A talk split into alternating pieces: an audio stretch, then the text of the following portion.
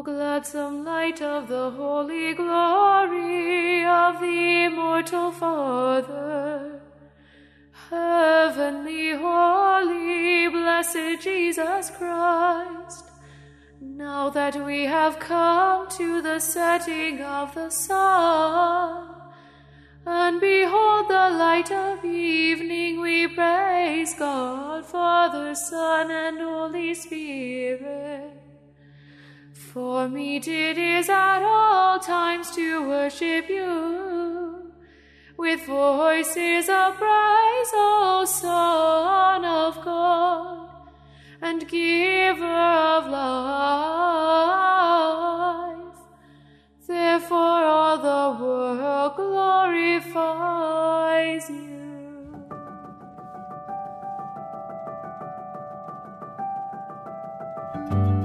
Welcome to Enacting the Kingdom, a podcast about liturgical worship. My name is Father Yuri Hladio, and I'm an Orthodox Christian priest with a lifelong desire to keep learning. I'm joined by my teacher and friend, Father Geoffrey Ready. Father Geoffrey holds a doctorate in liturgical theology and is the co director of the Orthodox School of Theology at the University of Toronto.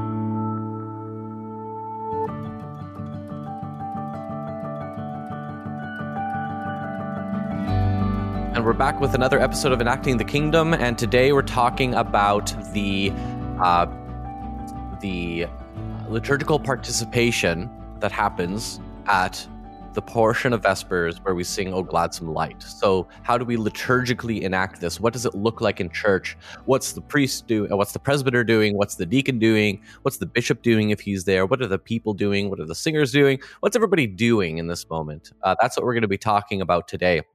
So, welcome, Father Geoffrey. And I think we should just get right into it. Uh, I think last a uh, couple of episodes ago, I asked about that idea that at the Divine Liturgy, when you have that little entrance that happens, um, that can be tied back to actually actually entering the church. Uh, for the first time his, historically, and and that is almost one of the beginnings of the service, um, and in in Vespers, I think it's a bit different. There is an evening entrance, but it's not necessarily a beginning the same way that it might be seen uh, in the Divine Liturgy. Is that right?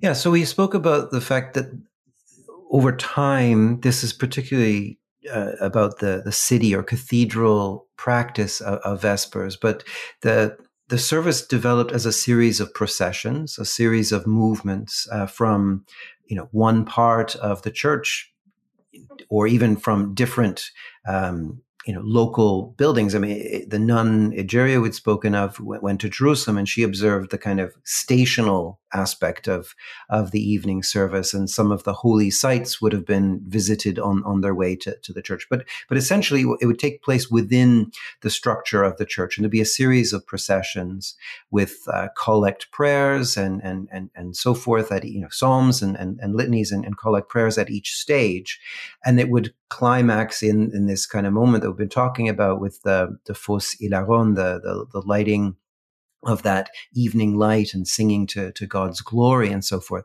But the entrance that would be associated with that then would be the entrance of say the senior hierarch or senior cleric. Um, so the, this would be the point at which if, if, the bishop wasn't present, he would now be present. He would enter, you know, at, this point. Mm. So the entrance points to the entrance of, of that person. Everyone else is presumed to have been there even if you were doing this stationally or processionally, you know, through through the church uh, to that point, and that's still reflected. You know, if you do have um, a bishop present or an abbot or, or, or someone that, that, that, this, if this is a great Vesper service, a festal Vespers, you know, the, the, that person who's kind of in the background, you know, to that point would potentially vest and, and make an appearance and, and often in, in Vespers, where a, bishop is present, the, the bishop will be at his throne at that point, and mm-hmm. and the procession will be made, um, you know, in and around that, highlighting you know his presence presiding at the service and he'll then make a, a, kind of disappearance thereafter only to reappear if it's a vigil you know for things like the uh, the polyeleos and, and, and other kind of high moments of, of the service the the bishop isn't presiding throughout in the way that you know, he would, for example, at a divine liturgy. So yeah, there's some aspect of, of entrance, you know, connected to that. Um, but there's also, I mean, it's the entrance with with the censer at a normal Vespers entrance with the gospel book. If it's going to be uh, a, a Vespers at which you know New Testament readings you know, the, like the epistle and gospel for, for a divine liturgy to follow would be at. So th- there are different connotations and meanings of, of that entrance but uh, but yeah in, in in its origin it points to the fact that this is the the point that Egeria in in you know fourth century Jerusalem would have noted the bishop arrives right? And he wasn't there throughout but he is there at this moment in the service. Mm-hmm. so uh, we talked a little bit about light last time and the turning on of light the turning off of light um, so we could obviously talk a little bit about that if we would like, but maybe let's focus on the action, the the liturgical actions of a, a pre uh, a presbyter and maybe a deacon. And uh, so, just for some context on what's happening with them, uh, right before this, the chanters and the readers are finishing up with the lamp lighting psalms and hymns, and then the deacon and the presbyter uh, uh, have a censer with them and they actually process outside of the altar and stand either in front of the holy doors or in front of the um, uh, or farther out if they want to do a bigger entrance. And then there's a prayer that they say um, would it be worth father geoffrey to actually read the prayer? I think so. I think it's one of the key themes of this entire moment. It's expressed in, in the words of, of, this prayer. So let me read that for you. So this is, I mean, technically done, you know, at the point of, of that entrance, although often done, you know, just before, um, so that the priest doesn't have to carry his service book with him. But um, the, the, the, this is what the, the, the, prayer of the entrance is. And it's analogous to the prayer of the entrance, which invokes the angels, for example, at, at the divine liturgy at the, at the little entrance. But mm-hmm. so the deacon will say, Let us pray to the Lord. And the presbyter responds, In the evening, in the morning, and at noonday. So again, this expression of time and the passing of, of, of, light and, and dark throughout the day and so forth. We praise you. We bless you. We give thanks to you. We pray to you, O Master of all. Lord, friend of man. Direct our prayer as incense before you, so invoking not only the censing that had taken place and that evening incense that had been referred to in the Psalms, but also the fact that the deacon himself is holding a censer at this moment. Um, Incline not our hearts unto words or thoughts of evil, but deliver us from all who seek after our souls. So there's a direct reference to all of the the psalmody we've just sung in and, and, and chanted in those lamplighting psalms, right? The deliverance from those who seek after our souls. This is the ongoing experience of the faithful people of God. They need to be delivered from the temptations, the traps, the miseries, the sufferings of the world. Um, For unto you, Lord, O Lord, do we lift up our eyes, and in you have we hoped? So this is what I mean is the kind of key theme here. We what what is the Phos Hilaron, the, the gladsome light, the lighting of this light in the midst of, of the, the people, of the covenant, of the worshiping community of God. What is this all about? It's all about where we put our eyes. It's all about where our focus is, right? Because we've, we've said before that, you know, there's this great sweep of creation is is the backdrop to this. There's an awful lot of places we could be putting our eyes, um, and we bring all of our different stories and and struggles and everything, and we try to wrap those in the peace of God, you know, by by bringing those with us into into the the worshiping community and into this return to the temple and we try to bring our hearts and minds our deep inner selves into you know union with that too through the kind of meditative moment of of the of the sitting psalms the kathismata and then you know, we we we recall our move from the darkness into the light from isolation into community and so forth well ultimately, what is this climax in? Is putting our eyes, the entirety of our focus, of our minds, our hearts, our bodies, our lives on God Himself. That's the point of having the light in the midst of, uh, of the church. It's that's where our eyes should be, right? So, unto you, Lord, O Lord, do we lift up our eyes. In you we have hoped. Put us not to shame, O our God.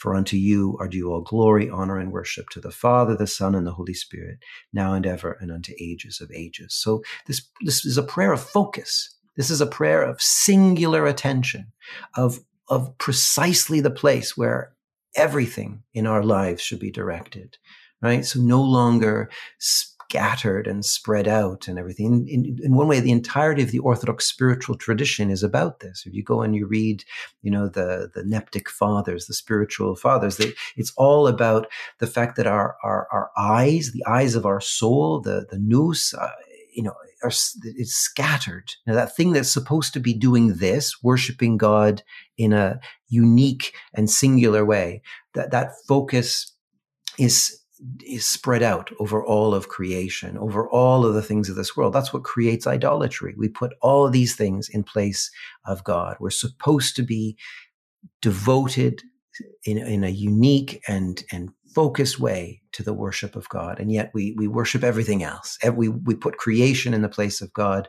Creation becomes an idol, something unto itself, rather than the opportunity to bring everything and every one, you know, back into, into its proper focus and, and union with God. Well, this is what this moment is all about all of creation stops and turns and focuses on the light that is the revelation of God, you know, in the midst, the singular attention which we're called uh, to give. And so the, the, the, the dramatic or, or liturgical uh, action of, of entering into the center of the church. Remember, we said too before at the end of the the lamplighting psalms, the the the doxasticon or the the, the, hymn that, that ends that whole series of interspersed stanzas on the psalms uh, is meant to be done by the two antiphonal choirs coming down from the kleros and joining together in the center of the church. And so they're in the center of the church. And that's where Phos Hilaron will be sung. Everybody gathered together in the middle around the central chandelier that is lit or in all the light that is that is manifest there the deacon and the presbyter have entered into that very same space with the censer so the evening worship is being being directed towards god. This prayer is focusing our attention on that. Everything is kind of coming together in one place just like the psalmist imagined right? That he's moved from the isolation back into that glorious warm lit temple of god where what happens? All the nations of the world are going to be noticing that the God of Israel is the God of all creation, the one who, who loves and cares and is drawing all things towards himself. I mean, that's how powerful this moment is. And it's in that context that we hear, you know, this beautiful, gladsome light uh, hymn being sung, which is a hymn of of creation, of praise, of giving glory to God, about the full manifestation of God in Trinity, uh, in the incarnation. All of that is wrapped up into this moment of, of, of, of climax, as you've said before, of, of, of the, the service. We've ascended the mountain, and here is the transfiguring, uncreated light of, of God revealed to us. Mm-hmm. We're going to continue talking about the this evening entrance and a Gladsome Light the way it's done at a let's say Saturday evening or a Festal Vespers uh, service. Um, eh, but then after we're done that, I'd actually like to go back and talk a little bit about how it's done in a Little Vesper service because it is quite different. But um, before we get there, I do want to continue with the regular Festal and uh, Saturday evening uh, Vespers rubric. So at the moment so the priest says this prayer all the focus is is right there. Uh, he gives a um, you know he says uh, blessed is the entrance of your holy ones always now and ever and unto the ages of ages. The deacon uh, does a bit of censing says wisdom let us attend which i believe when the deacon says wisdom let us attend you, it, it um, it could just be like pay attention now is the time to actually focus your mind might be elsewhere but if if it's not clear enough from the prayer that the presbyter just said let's just say let us attend or stand upright or pay attention. Yeah, Um, well, is, is that a right way of understanding that? and, and literally it is stand upright right so there have there have been um, you know different ways that that's been rendered and and people have sort of thought well that, that maybe that the, the, the real intention of that is to get people to attend. And there is a let us attend right? That, that in in the greek that we, we find in other parts of the service like for for before a reading for example we say wisdom and the reading is announced. We say let us attend. So that's the pay attention. But here it literally is stand upright right? So orthi which of course is part of the word orthodox right? So Mm. um, it's about you know what is the posture of doxology of glory of giving glory Do- doxology literally means a word of glory a word of worship right or, or an expression of worship logos and doxa um, so in order to be in a place of doxology of that union of word and glory that is what is happening here. It's the best way of expressing how climactic a moment this is. We are entering into doxology. The only way to be dox is to be ortho, to be standing, Mhm. to be Mhm. to be present in that fullness of attention that is the the, the standing again of resurrection, right? Uh, the anastasis of which is to, to the Greek word for resurrection means to stand again, to be Mhm. to be erect and and present in God's glorious presence, to be fully there, right? There's that beautiful uh, episode in the Gospels of the the woman who was bent over, right, uh, and and she'd been so for for 18 years, uh, just bent double and could barely move, and yet she's there in the synagogue on the Sabbath day, and it it implies she's there every Saturday, and our Lord sees her, and He says to her, you know, orthi, stand upright, and she does, and and what does she immediately do? she gives glory to God. So I always picture that moment of, you know, Sophia or the wisdom, stand upright, as Mhm. we're all in that position of that woman bent double. And that, that was the experience of the psalmist, right? In the wilderness, in the cave, in isolation, was being bent double in, in pain, in fear, in isolation, in separation from the community. But having been brought back to the community, we are commanded here to stand upright and to give glory, right? So what happens in this moment is exactly what happens in the gospel with that woman. Stand upright, she does, and immediately she gives glory to God, doxa. So, eh, you know, if it had been the evening, she would have been singing Phos Hilaron, you can imagine, right? It's, it's Mhm. that powerful, uh, a kind of uh, expression. You don't, don't just let it pass over you and kind of think of it as some kind of, you know, meaningless, uh, you know, instruction or something or some some sort of mere calling to attention it is so powerful because it calls us in this community to be standing upright again to stand in the power and glory of the resurrection to give glory to the one who is our the one we singularly focus on as i said The podcast you're listening to reflects only the public half of the overall project of enacting the kingdom. Father Geoffrey and I actively post new episodes on our completely separate private podcast. This private space gives us the freedom to debate and discuss open and sometimes controversial questions regarding the Orthodox faith amongst a smaller and more dedicated audience. If you become a patron now, you'll get immediate access to our growing backlog of private episodes, including a discussion on the ordination of women and the coronavirus multiple spoon controversy. To get access to this private podcast, go to pryingpriest.com. Looking forward to having you join our growing community on Patreon. Now back to the show.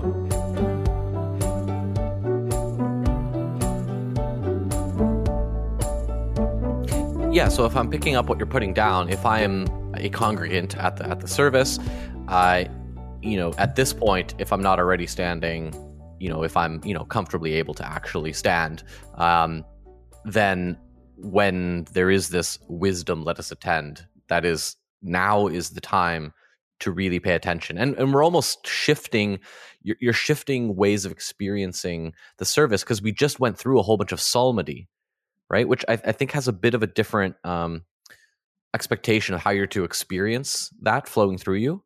Well, we we said that I mean in the earlier part of the psalmody, the meditative mode, there is a a posture of sitting, even you know, with a kind of interiorization and and an attentiveness that comes from being you know wrapped in this this moment of, of meditation and contemplation and then you could imagine that you know through the the psalmody of the the lamplighting psalms uh, the the evening psalms that there's a sense in which you know we're, we're called to be standing at that moment but it's it's not like the, the full erect posture of shoulders back and head held high and, and, and, and standing in God's glory. Certainly not until towards the end of that, because each of those Psalms has this movement. So you can imagine maybe that's a, a moment where you're standing, but in a, in a, in a posture somewhat of, of repentance or of you know of of almost movement because they are they're they're journeying psalms. One of them is even a, a psalm of ascent and you know when you're climbing the mountain you know you, you can't do that with your shoulders back right? You'll fall backwards and, and off the mountain if you do that. To to climb means to hunch forward right? Because you're you're in motion right? You, you've got that posture of of of, of exertion i would say right? But now you're no longer exerting. Now it's orthi, stand upright, shoulders back, head held high. And I think, you know, you mentioned if you're able, right? Well, I think there's something that everyone can do, even if you are, you know, in there in a wheelchair or with a walker or whatever. There's there's some movement, even physically in your posture, that you can do, whether it's putting your shoulders back, holding your head up, um, to represent you know, this is a different posture now because we are now in that place where God's light is revealed and we are together standing shoulder to shoulder, basking in the glory that he sheds abroad on us and through us to all of the world, right? And so you can't you can't do this the same thing you were doing before, right?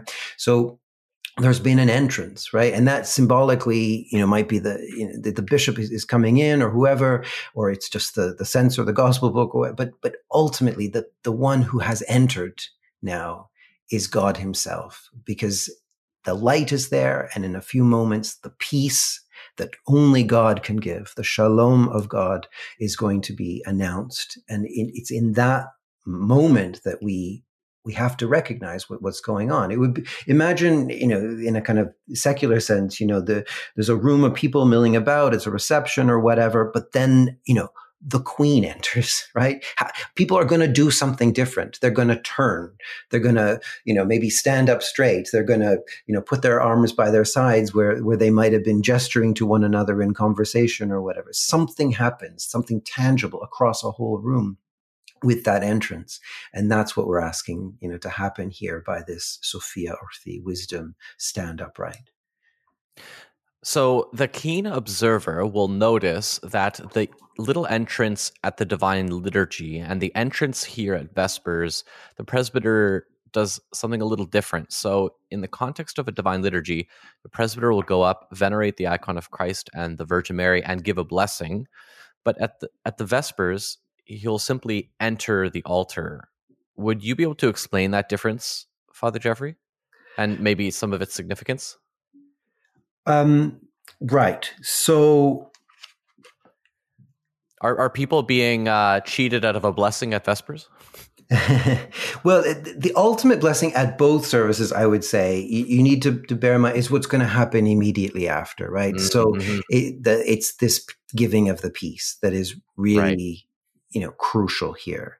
Um, the you could argue that what's happening in a divine liturgy because the entrance is slightly more you know formalized and ritualized in the sense that you could have other altar attendants servers who are coming out in the divine liturgy they're carrying you know uh, the likes of you know, fans and uh, tapers or candles and so forth. And so, it, depending on how many people you have in the procession, there's a whole lot of people kind of arrayed um, you know, in the divine liturgy. And the blessing that's that's given is partly to sort of dismiss them, and they can then return, you know, to to their places, um, you know, in w- within the altar area and so forth. And and that's that's not happening in the same way in in, in Vespers. Um, I mean, no reason you you couldn't, but but typically we have an entrance of, of deacon and, and presbyter um, at that point, and so.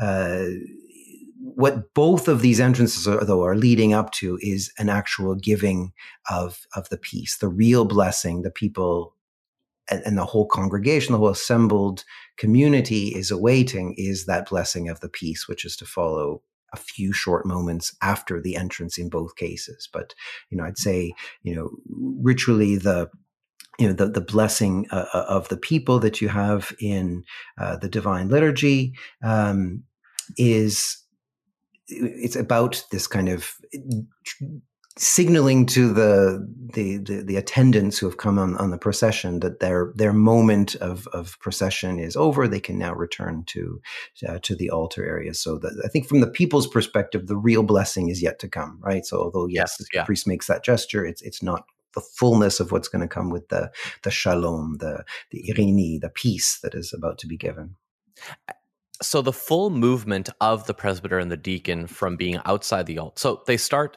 um, before the altar. They start in front of the altar table. They process around the altar table. They come out into the nave. They will, depending on the church you go to, sometimes they'll just stand right at the royal door. Sometimes they'll come out a little bit. Um, the prayer is done. The, the deacon says, Wisdom, let us attend. And then, O Gladsome Light is sung by the singers or the, or the choir.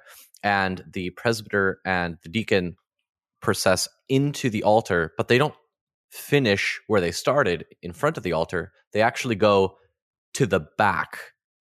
And could we talk a little bit about the significance of moving to the back and then turning to face the people? I know you've talked a bit about it, but maybe we could just get right into that explicit uh, offering the peace and all that kind of stuff.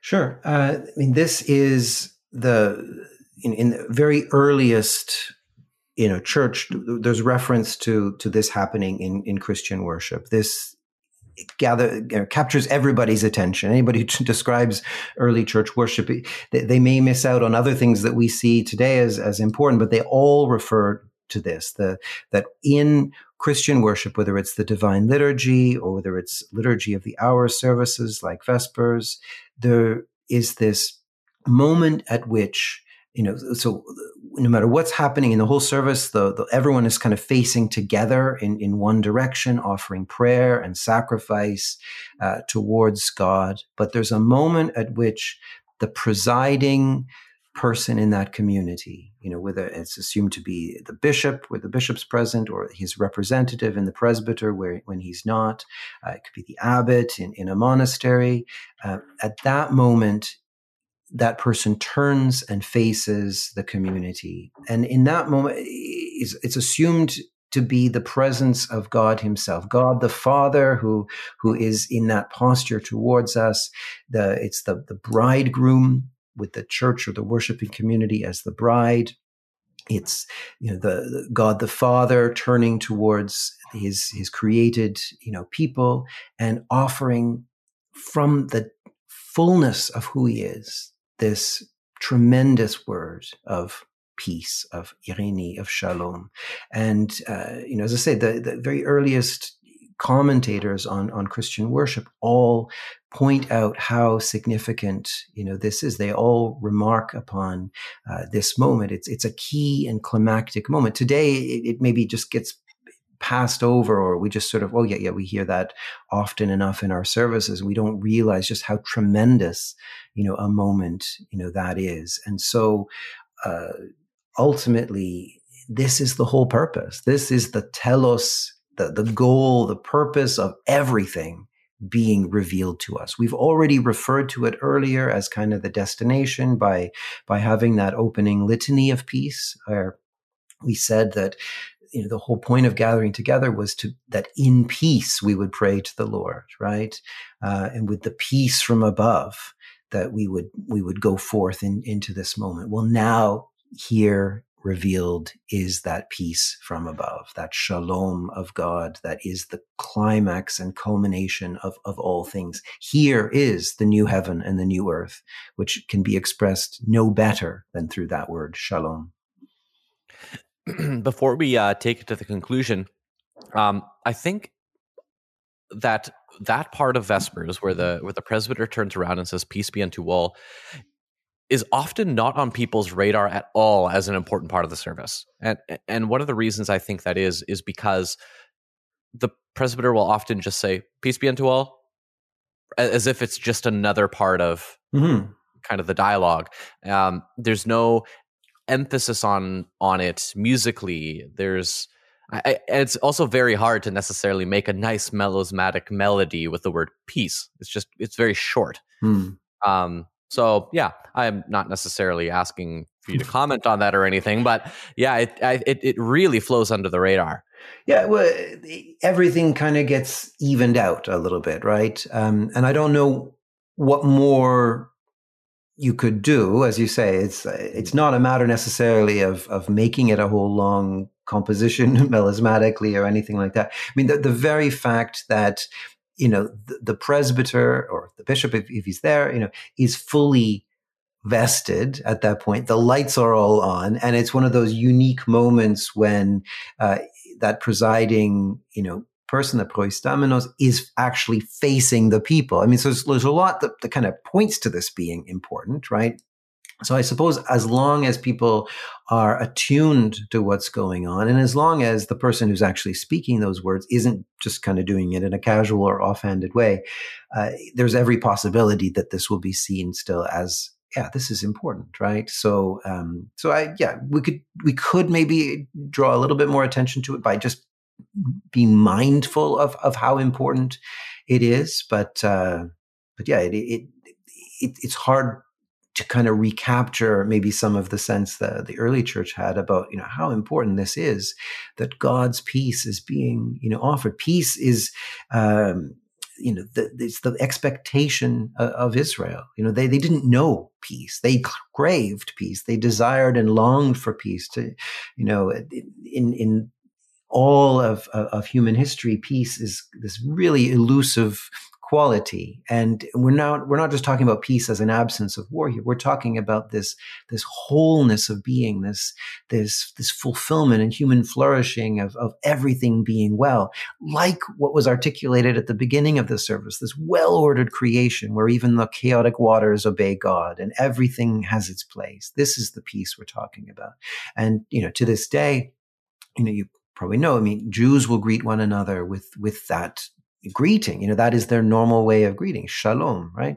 And uh, you know, maybe we need to recapture some of that longing, you know, for that. And so that when we hear it in the service, that shalom is given to us from God, from above, from the end to now, and we can begin to participate here and now in in what is the peace of God, then we will maybe see that as a little bit more important than than, as you say, the kind of offhanded way that we pass over it very quickly or you know that's just what the the the, the, the presbyter says while the person's fumbling through the old testament trying to find the reading for the day and give enough time to to kind of sort that out or something like that you know it's it's not a it's not a a, a placekeeper or or a time waster this is in that moment of the phos hilaron, the drawing our attention onto God, what does God do when we put our eyes on Him?